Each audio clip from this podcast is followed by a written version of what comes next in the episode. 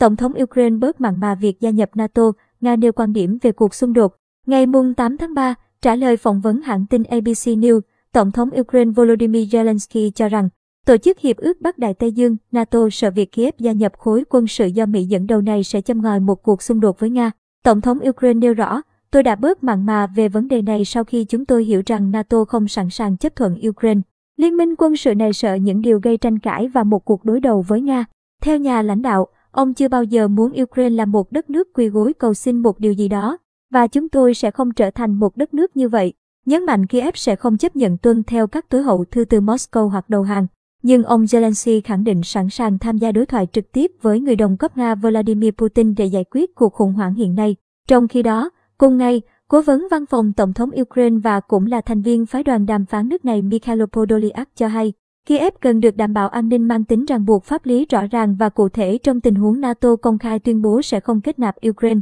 Trang tin Sana dẫn lời ông Podolyak nêu rõ, chúng tôi đã sẵn sàng tham gia đối thoại mang tính xây dựng nhằm thảo luận về các điểm chính. Điểm mấu chốt ở đây dĩ nhiên là sự an toàn, chấm dứt thù địch. Đối với các vấn đề chính trị điều đương nhiên là chúng tôi bảo vệ sự toàn vẹn lãnh thổ, quyền quốc gia. Trong một diễn biến khác, cùng ngày, Bộ Ngoại giao Nga thông báo, trong cuộc điện đàm với Quốc vụ Khanh Vatican Pietro Parri, Ngoại trưởng Sergei Lavrov đã nêu rõ quan điểm nguyên tắc của Moscow về nguyên nhân và mục tiêu của chiến dịch quân sự đặc biệt đang được thực hiện ở Ukraine. Cũng theo thông báo, cả hai bên bày tỏ hy vọng rằng vòng đàm phán thứ 4 giữa Nga và nước láng giềng sẽ được tổ chức sớm nhất có thể để đạt được thỏa thuận nhằm giải quyết các vấn đề chính gây ra cuộc khủng hoảng này cũng như chấm dứt các hành động thù địch. Theo RT Sputnik, Reuters,